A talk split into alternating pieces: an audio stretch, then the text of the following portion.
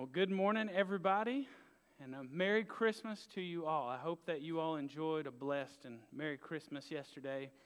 And, uh, you know, the other night we did our Christmas Eve candlelight service, and that was such a special and, and joyous evening. It was, um, it was something incredible. I, I've never gotten to lead one of those, so thank y'all for, for going through that with me. It was, it was an amazing evening of worship, and I I just want to let y'all know that it touched my heart and I thoroughly enjoyed it. Well, we're going to spend one more day around the events of Jesus' birth here on earth in our series that we're calling Emmanuel.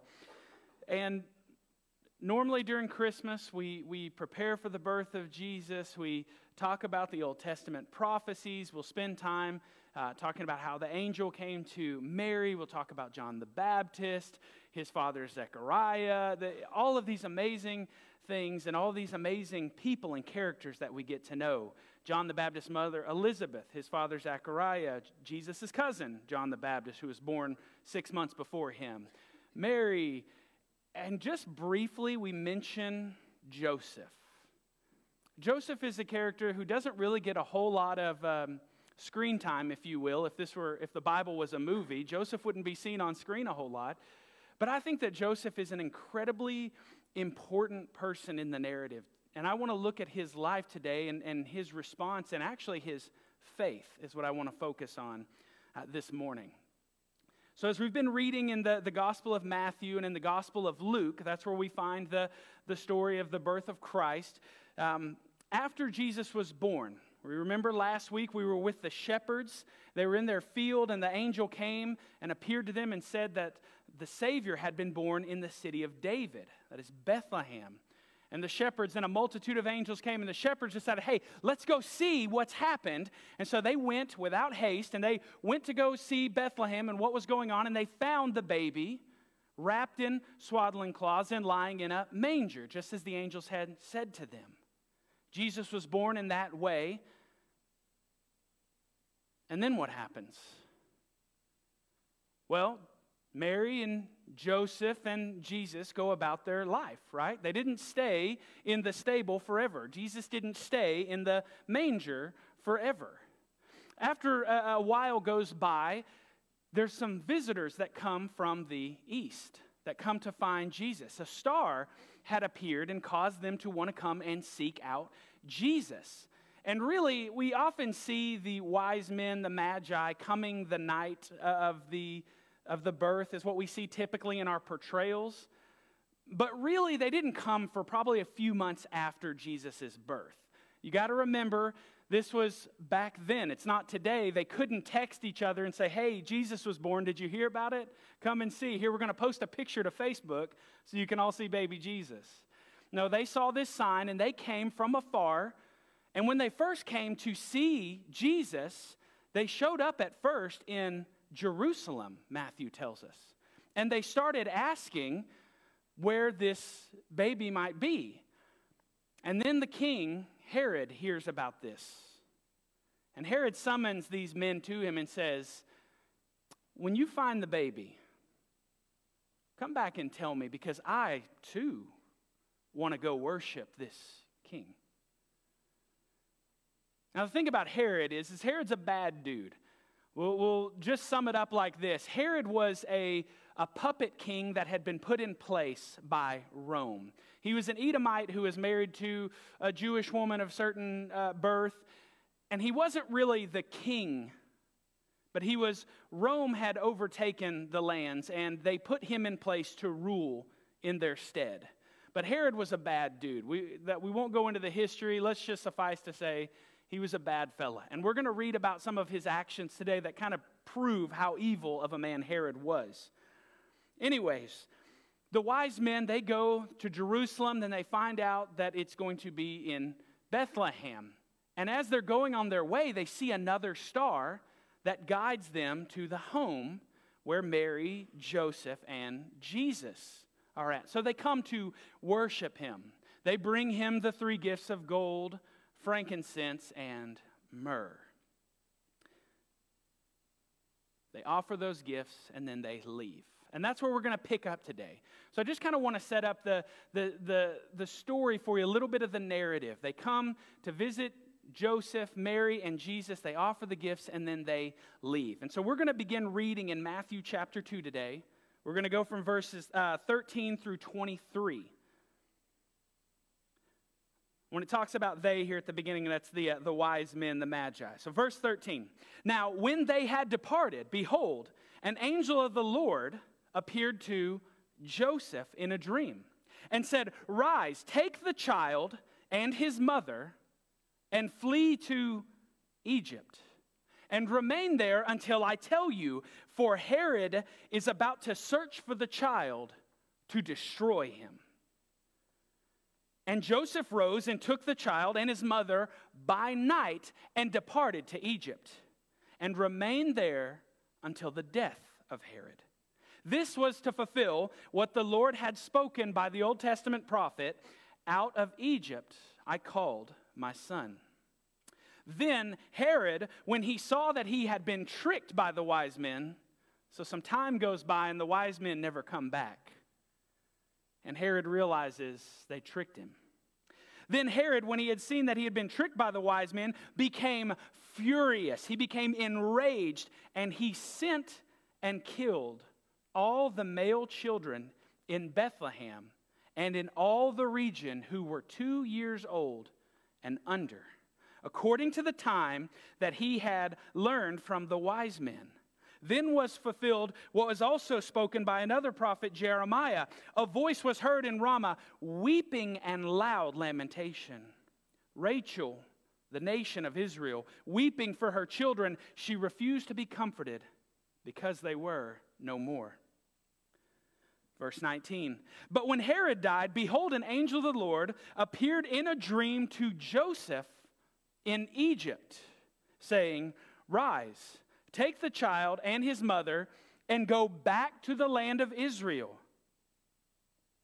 For those, for those who sought the child's life are dead. And he rose and took the child and his mother and went back to the land of Israel. But when he heard that Archelaus was reigning over Judea in place of his father Herod, because Herod had passed away, he was afraid to go there, and being warned in a dream, he withdrew to the district of Galilee. So he went up north, and he went and lived in a city called Nazareth, so that what was spoken by the prophets might be fulfilled, that he would be called a Nazarene.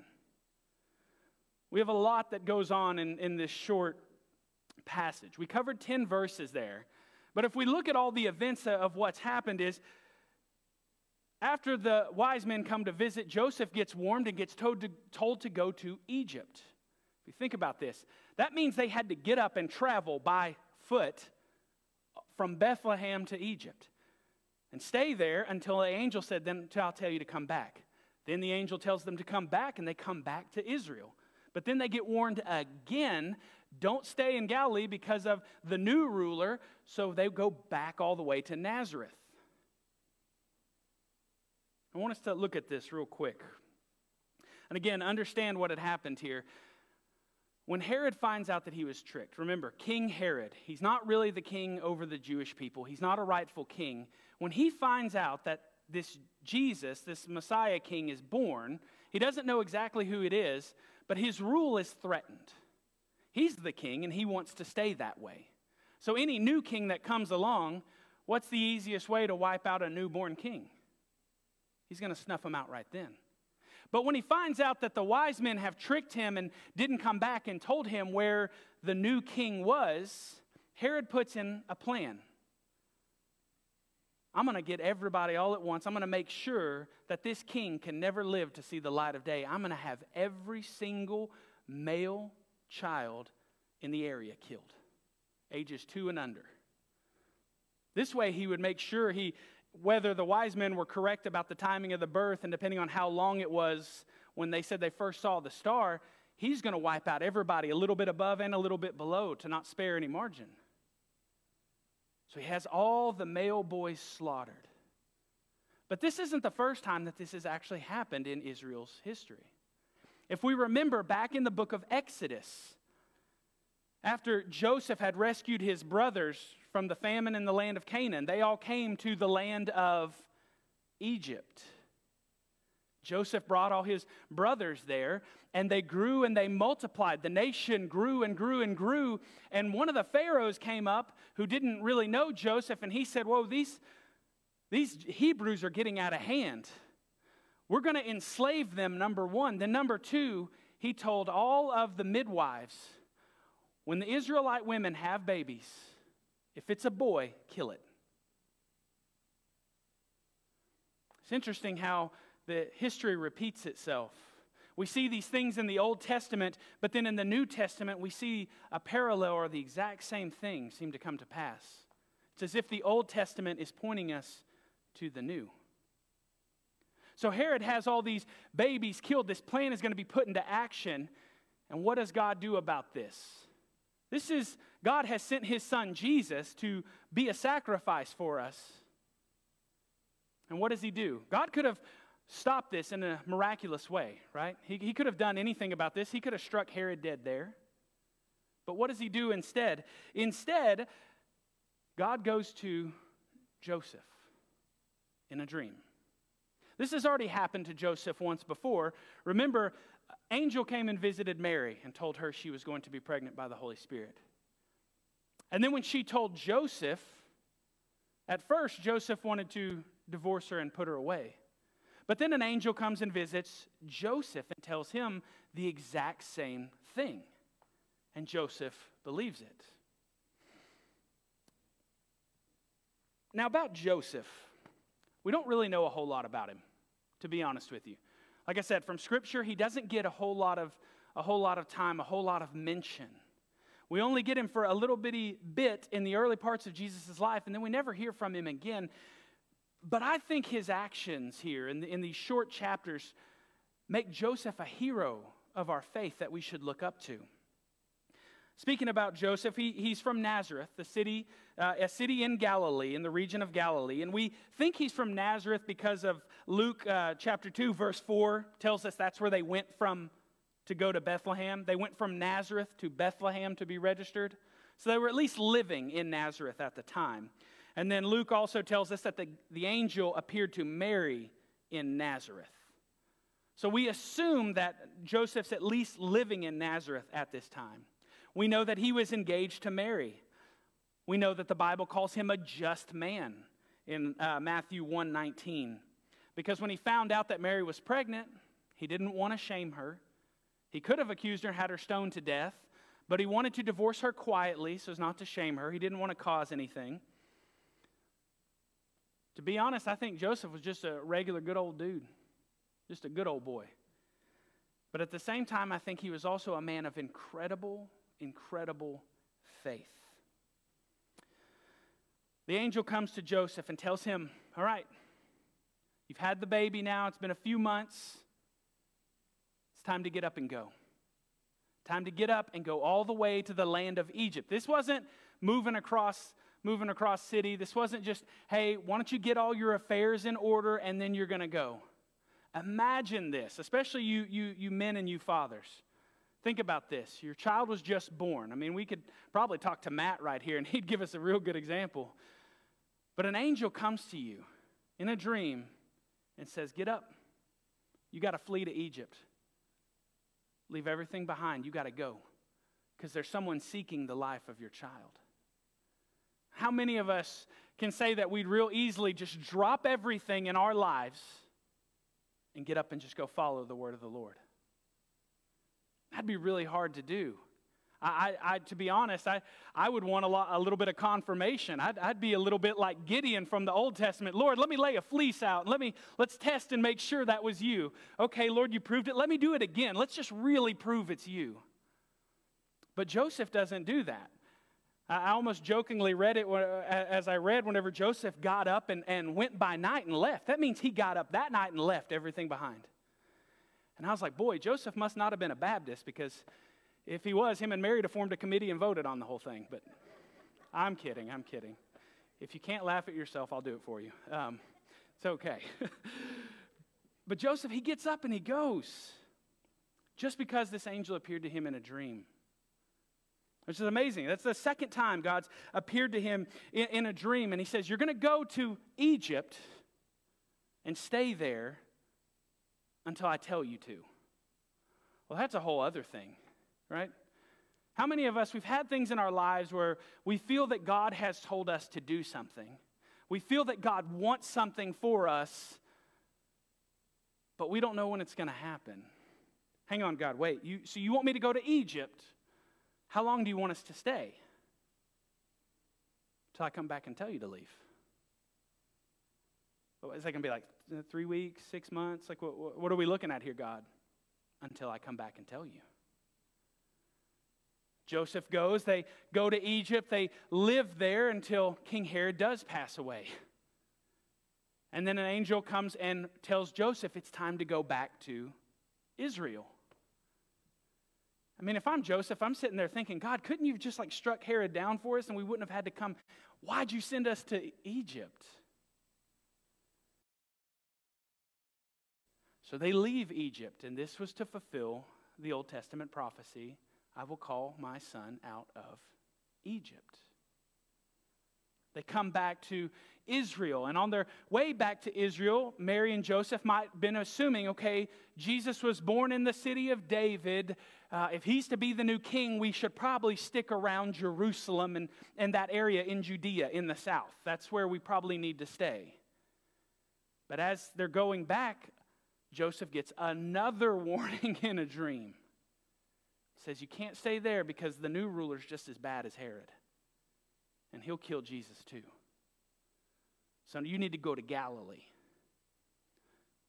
Okay, God. Joseph takes his family, goes up north, goes back to Galilee, all the way back to Nazareth, to the place he started from. I mean, this kind of seems like a whole lot of running around to wind up back where you started in the first place, right? They're in Nazareth. Why not just, hey, Mary got pregnant, let's have the baby here, let's stay here, let's raise the baby here? God, that makes sense. But God doesn't do things that make sense to us. All of this was part of God's provision and his plan for them. Again, let's, let's look at this. Let's take a brief overview of what we've discussed. So, the first time an angel came to him, told him that Mary was indeed pregnant.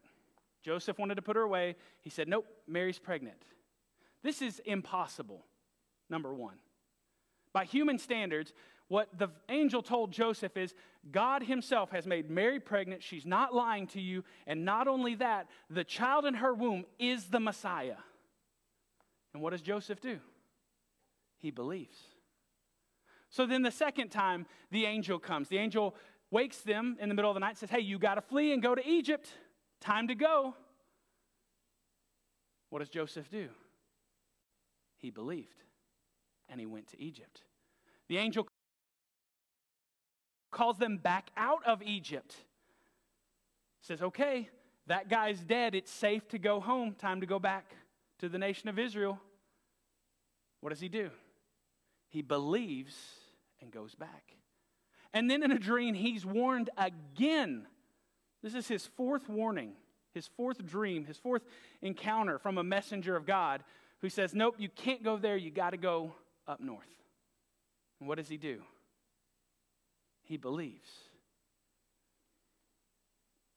I don't know about y'all, but I mean, man, I, I I think Joseph is a man of great faith. We talk about Abraham who had great faith. Abraham went throughout the land and, and had a lot of faith. He's the father of the faith, but when Abraham went, Abraham did a lot of things he wasn't supposed to do. We, we remember that as we looked at his, his travels throughout uh, the land of Canaan. Abraham, he lied a bunch of times. Abraham went and hid in different places. He was a faithful man, but he also did some things God didn't call him to. But yet, when we look at Joseph, we see God telling a man what to do, and then Joseph believing in him in such a way that right then and there he orients his entire life to follow what God tells him to do. He doesn't seem to ask questions. He gets up in the middle of the night and leaves just to follow what God has told him to do. God says it, Joseph believes it, and then he goes and lives it. It's incredible. So here's another thing I want us to look at all this. We have all these Old Testament prophecies about the birth of Jesus, right? He's supposed to be born in Bethlehem in the city of David. It's an Old Testament prophecy. He's going to be called out of the land of Egypt. That's an Old Testament prophecy. And he's going to be called a Nazarene. All of these Old Testament prophecies. But how could all these things be by a single child? If we think about it rationally, he's going to be born in Bethlehem, but get called out of Egypt and yet be called a Nazarene. A lot of that wouldn't make sense to us, but and Jesus could obviously, God could make all this happen supernaturally in a way, but how does God bring all of this to pass? He brings every bit of it to pass through a normal fellow named Joseph. Because Joseph was the reason they had to go back to Bethlehem, the city of David, to be registered for the census. Joseph was the one he told to go to Egypt in the first place so that he would be called out of Egypt. And Joseph was the one who was, had them come back to Nazareth so that Jesus would be called a Nazarene. There's so many miraculous Old Testament prophecies concerning Jesus that God fulfilled through the faith of this man, Joseph. Not because Joseph was anything special, not because he was rich or educated or powerful, but simply because Joseph was a man of great faith.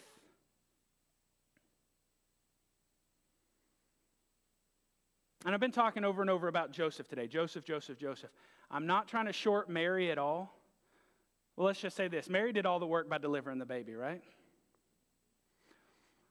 But just focusing on Joseph today. But I see Joseph and Mary as being very, very faithful people. Again, these things that, that God calls us to sometimes don't always make sense to the world.